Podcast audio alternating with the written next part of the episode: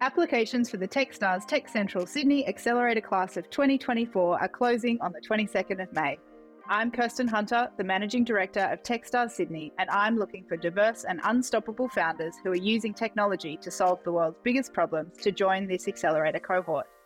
The 12 successful businesses will get access to our 13 week mentor driven accelerator, $120,000 US investment, and access to the Techstars network for life.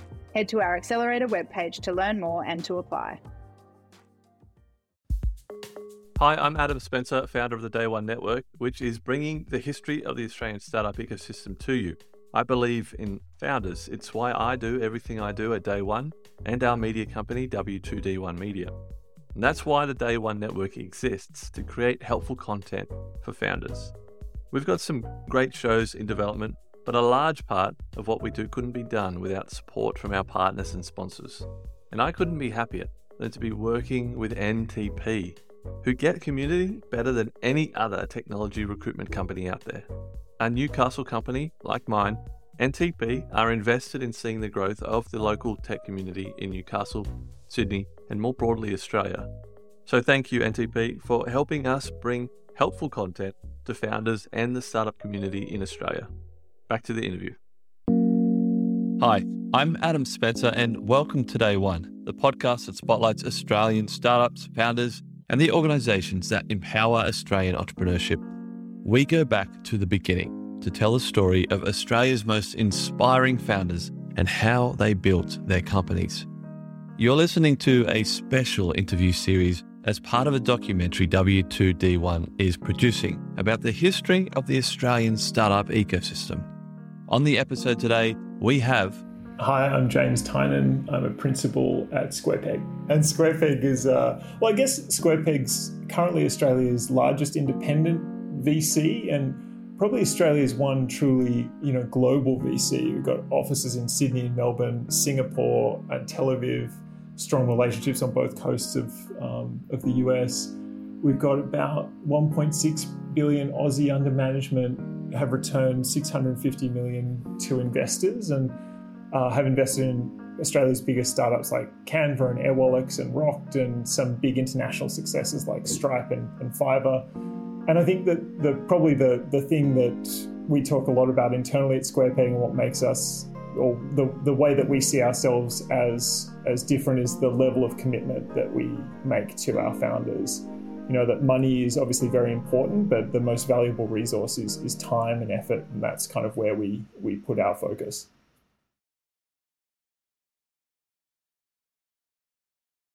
How would you describe the role of a VC?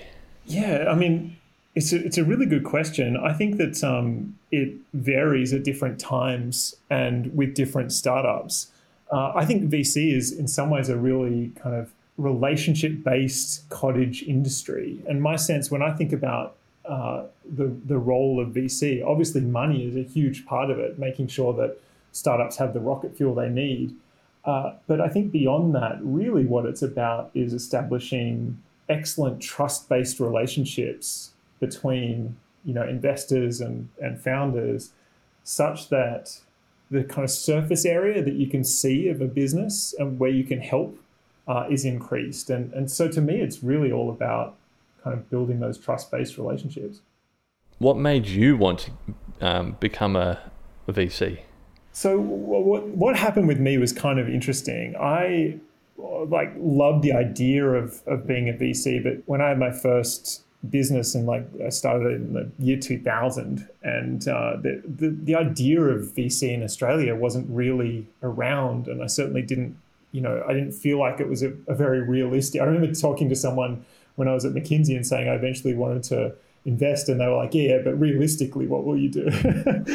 and uh, and so I kind of it, it, went off my radar for a while, and I was you know founding businesses, I was scaling businesses, and uh, when I came back to Australia, I was so excited by what was happening with the ecosystem and when I took over StartMate, it was partially to build up this thing that I thought was really special, but was kind of needed some love and support to, to really bring it to the level that it needed to be. And um, it was partially because of, of that, and partially because I thought, wow, what an incredible way to use my operator skills and also be exposed to the investing side.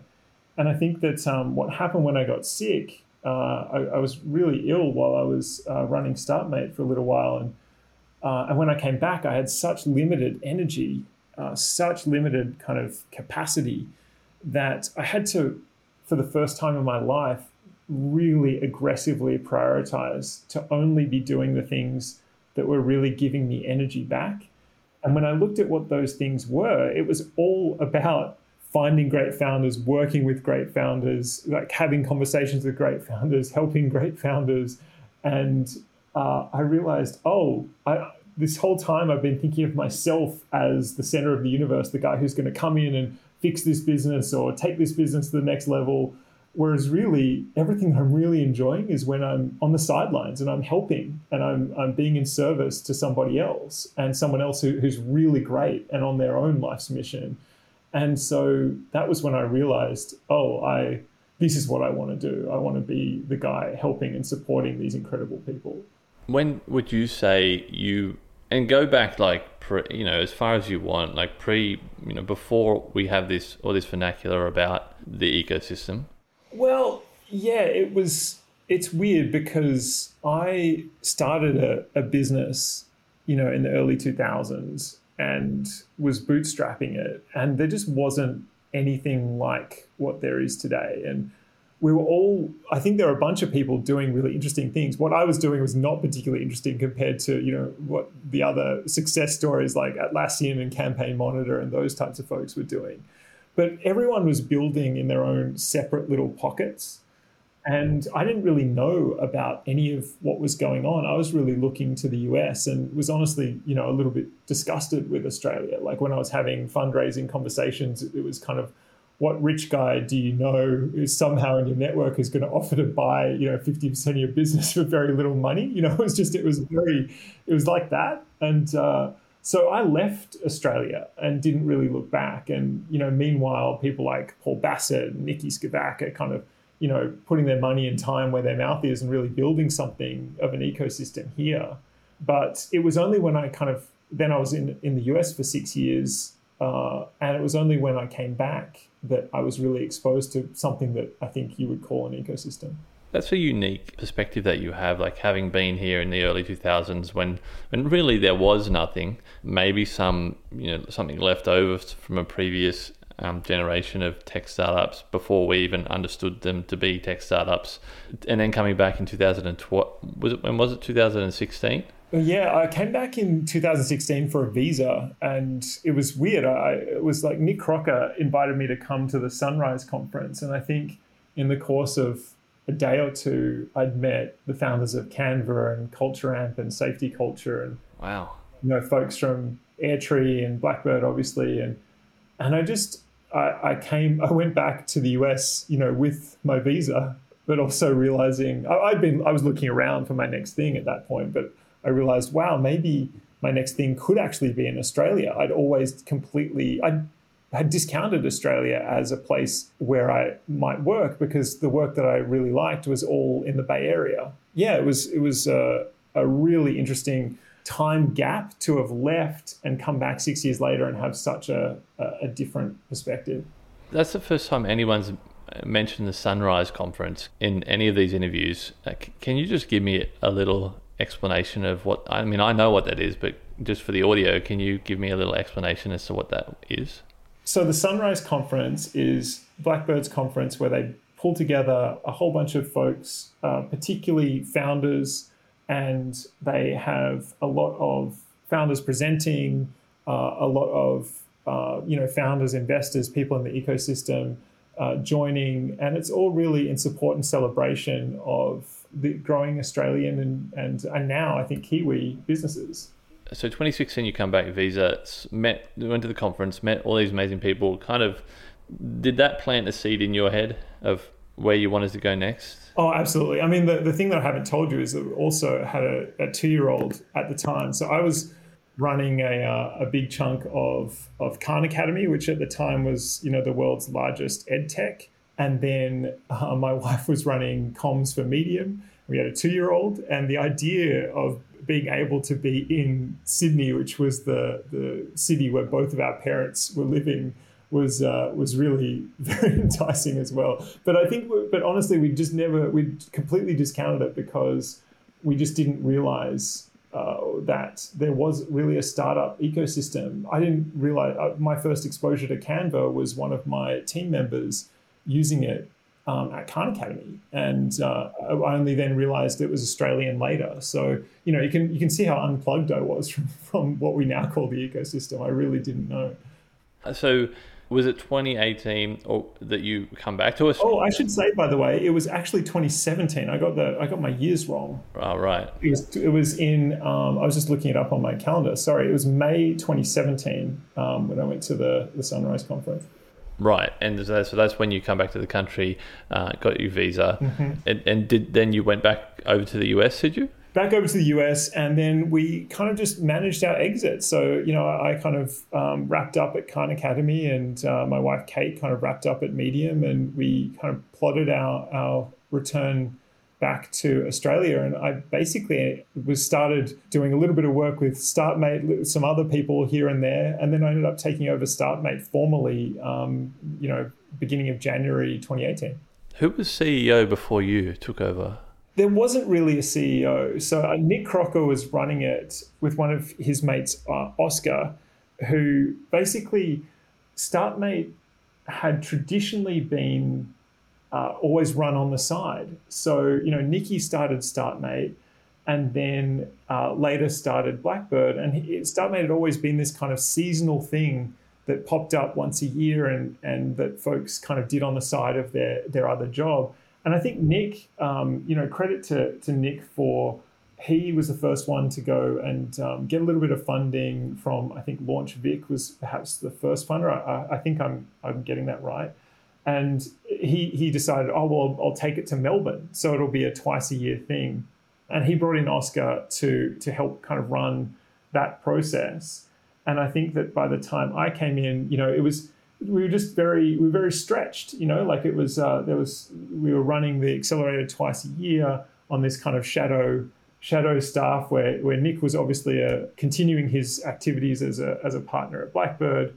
And it was um, it was I think when I came in it was really about taking this thing that had been this side project and saying well what if it was its own entity that could really uh, what would it take to really build the platform for StartMate to be its own entity and to grow? And that, that was what I what I kind of went about doing. Mm. And so early 2018, you're CEO of StartMate.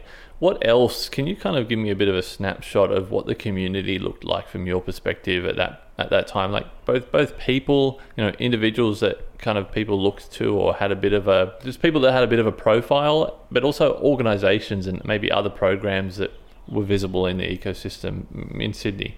Yeah, so I've got a couple of impressions, and um, hopefully they won't be too controversial. I have a bit of a weird perspective because I was coming back from the US and had been, you know, exposed to some really fantastic, you know, startup networks, and I just felt that when I hit Australia, there were a lot of great founders getting advice from a lot of people who had no business kind of giving that advice because they hadn't themselves been involved in scaling a technology business. And I, I just, for whatever reason, uh, I was just fired up by that. I thought we've got to change that. And and when I looked at StartMate, I saw critical mass. I saw actual density of people in the network who uh, had that type of experience, and and uh, both in the alumni who were really scaling, but also in some of the original mentors and and folks like that who had were, still scaling their businesses, but those businesses like you know Mike and Scott from Atlassian, those businesses were had kind of reached exit velocity. And so I think one of the, the things that I wanted to change about the ecosystem at that time was I wanted to create enough density inside some of these uh, networks such that there would be no reason ever for founders to have to listen to someone who hadn't been in the trenches building and scaling a technology business. apart from StartMate, who were some of the other movers and shakers like that were kind of really pushing the the community or ecosystem forward to make people really pay attention apart from Blackbird obviously? Well, I mean, I think the big names that I remember and the things that I remember being interested by were you had the Australian businesses that had reached exit velocity, you know, uh, Atlassian and Seek uh, were, were two that kind of come to mind. And but then what I found really exciting was that there was this next tier of emerging unicorns that were really uh, kind of traveling very very quickly. And of course, Canva was the the leading candidate there. But then underneath Canva, you, you had the kind of culture amps and safety cultures and those types of businesses that were were growing and scaling really really quickly and were clearly on a, a path toward toward becoming really big themselves. And then you had this next tier, which were the kind of very, very early emerging folks who had somehow managed to, through their own genius, but also from downloading some of that DNA from, from the earlier group, had managed to kind of create this um, founders helping founders like circle of life that was starting to happen inside StartMate, where you know you had people like Rory from Propeller who were very very early in their journey, but you could just tell that they knew what they were about and they were they were kind of getting after it. And I think that those those three tiers were to me suggested that oh we, we've now got like the path up the mountain is becoming clear even though your path will be completely different from anyone else's if you're if you're really serious and you're really talented, you can now see, you know, from really just starting to a company like Propeller, all the way up to a company like you know Safety Culture or Canva, all the way up to a company like Atlassian. And of course, you know, it's funny talking about that now because all of those companies are, are now much bigger than they were then. What did you bring across with you from the Silicon Valley ecosystem back to Australia? Is there anything that you kind of brought back or, or noticed that they're doing really well that you want to try to make happen here? Yeah, absolutely. I mean, one thing I brought back was all of my own personal contacts and connections that I always wanted to, you know, leverage in support of Australian founders. But the other thing that I thought, just on a more meta level, was it, it made me think the contrast between the two networks really made me think about what where the power of networks comes from. And my my own little kind of formula was that I thought about as I was kind of building uh, and growing StartMate was that the power of the network was really a function of a the number of people in it multiplied by b you know how much those people have the capacity to help multiplied by c how willing they are to help and how fired up to help they might be in the US, you had uh, an enormous number of people. Uh, and I think that the magic of Silicon Valley is that they are actually incredibly willing to have a conversation and to, and to help you. And their ability to help, just in terms of the amount of capital they can bring to bear, the amount of expertise they have, the uh, number of the number of just talented people in the network there is so huge that I think that that, that network is, you know, obviously unparalleled. Uh, and so, as I was thinking about what we needed in Australia, it, was, it really kind of came down to well, the number of people we've got to grow. Uh, we also need to grow uh, our internal capacity to fund and to support startups with fantastic talent. Uh, and then we also need to maintain this uh, a kind of an intrinsic willingness to help and, and to kind of create a culture where folks are always reaching out that hand to founders helping other founders, but also operators helping operators, and and and basically creating an ecosystem of reciprocal and, and joint support.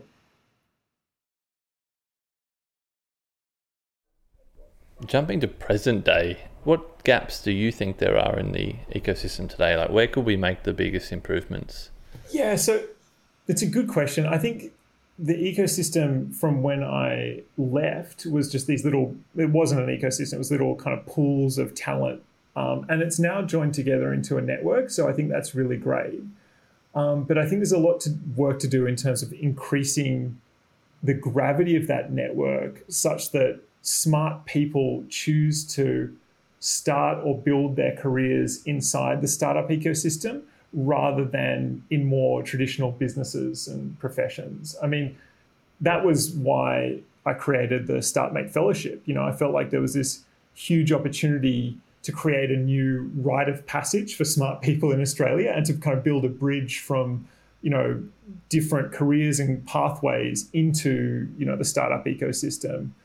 Uh, so I think that's probably the the biggest area that I think we need to continue to build. Do you have any unpopular opinions about the, the ecosystem? Not necessarily negative ones, but just like something that you firmly believe needs to happen or doesn't need to happen, and no one just seems to be, you know, on the same page. I think that accelerators are generally terrible businesses and generally not a good idea. I think StartMate is an exception, um, but I think that I remember when I was running StartMate, there just seemed to be Australia just seemed to be this land of accelerators. And I remember looking around and saying, "This is unsustainable." You know, there, there's uh, these accelerators only tend to work when they reach critical mass and have enough successful investments, and enough equity in those investments that those equity positions can then turn around, usually like six, seven, eight, ten years later, and uh, and fund the continued development of the accelerator. And I just I saw so many of these accelerators popping up everywhere and was just wondering whether whoever was funding them, whether it was government or others, and it was usually government support, whether that support will continue long enough term to enable those accelerators to be a success. And the combination of that being unlikely and also a lack of density in some of the areas or locations that some of these accelerators were being set up suggested to me that they weren't going to last. And, and sure enough, I think over the past few years, I think there's been a, a real narrowing down of, of um, accelerators in Australia. And I don't necessarily think that's a bad thing. I, I, I guess my unpopular opinion uh, it's pro- maybe a little bit un-Australian and maybe more of an American opinion, is that we should build for density and increase density rather than trying to build everywhere. I think what we need to do is have really excellent density of our networks, you know, wherever we can get it. And then we need to build real ex- excellent on ramps into that network. So rather than trying to create a network in every, or an ecosystem, a startup ecosystem in every different city or town, what we really need to do is build some really excellent Australian networks and then build excellent on ramps to those networks so that you can get into them from anywhere, but that we're not necessarily trying to build them everywhere, if that makes sense. Yeah, like are we talking like physical density, like precincts? Yeah, physical infrastructure, uh, or are we talking? Is there another way to to build density? I think the physical side is really really important, but I don't think you need to build it everywhere. So long as you have great virtual and digital on ramps, so that people can get access. Honestly, what people are looking for is access to other people.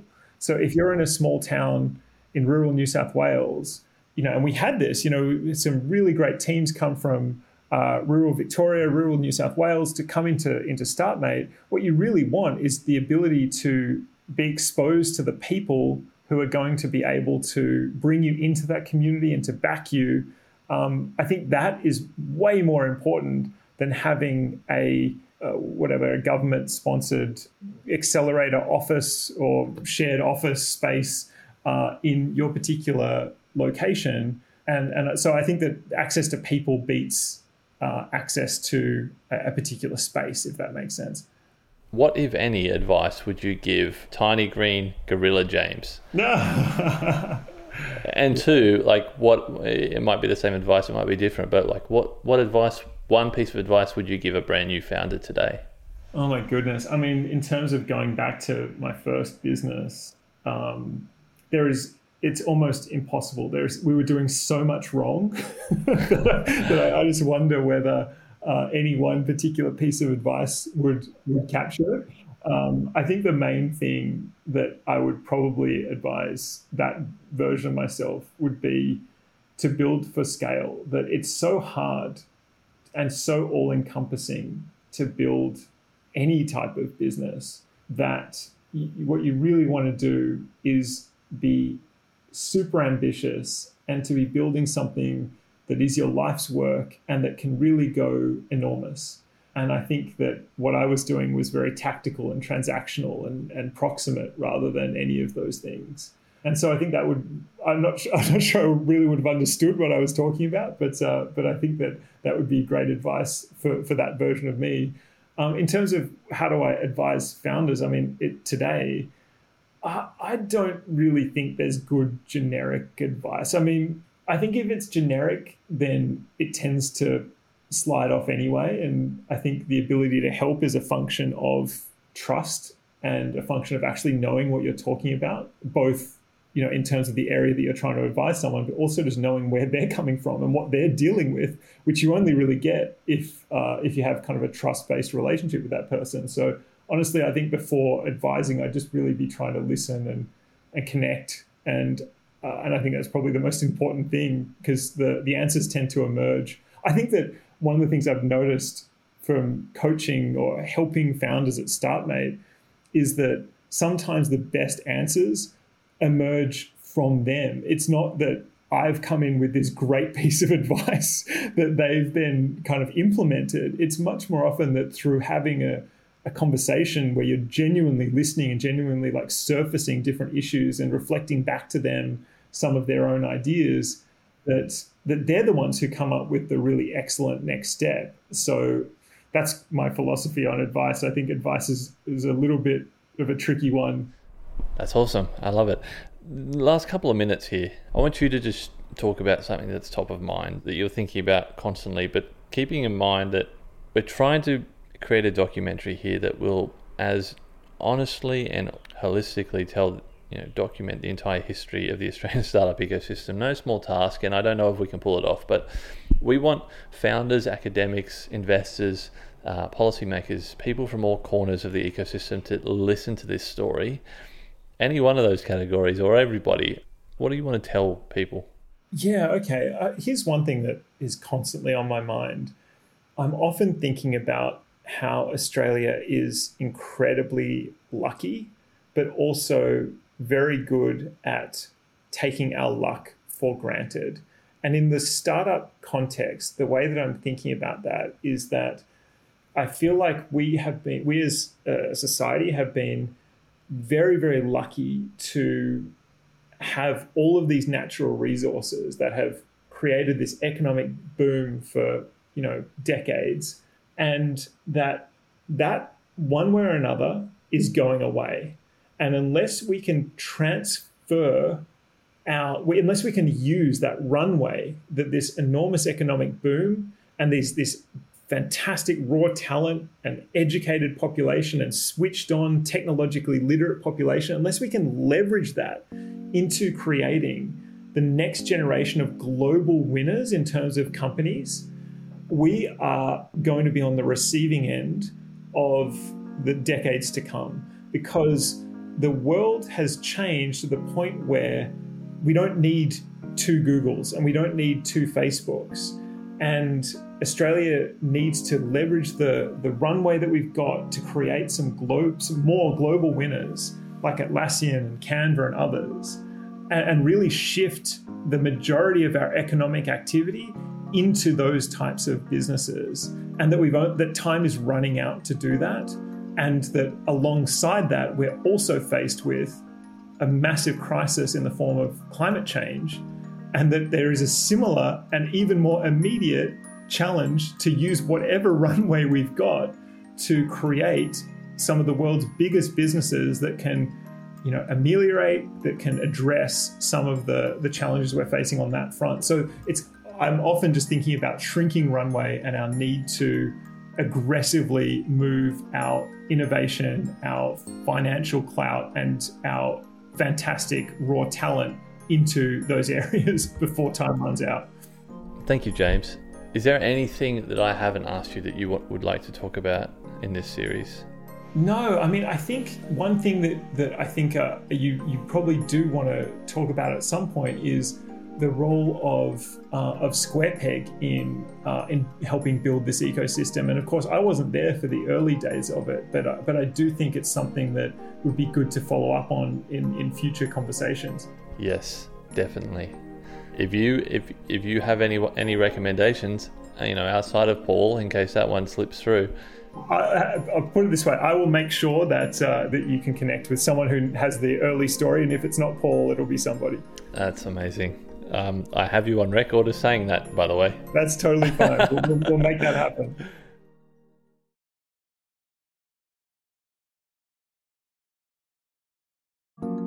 I hope you enjoyed that interview. More interviews are on the way. Follow the podcast wherever you're listening right now. Stay tuned for more interviews with many, many more amazing people from the Australian startup ecosystem. Thanks for listening and see you next time.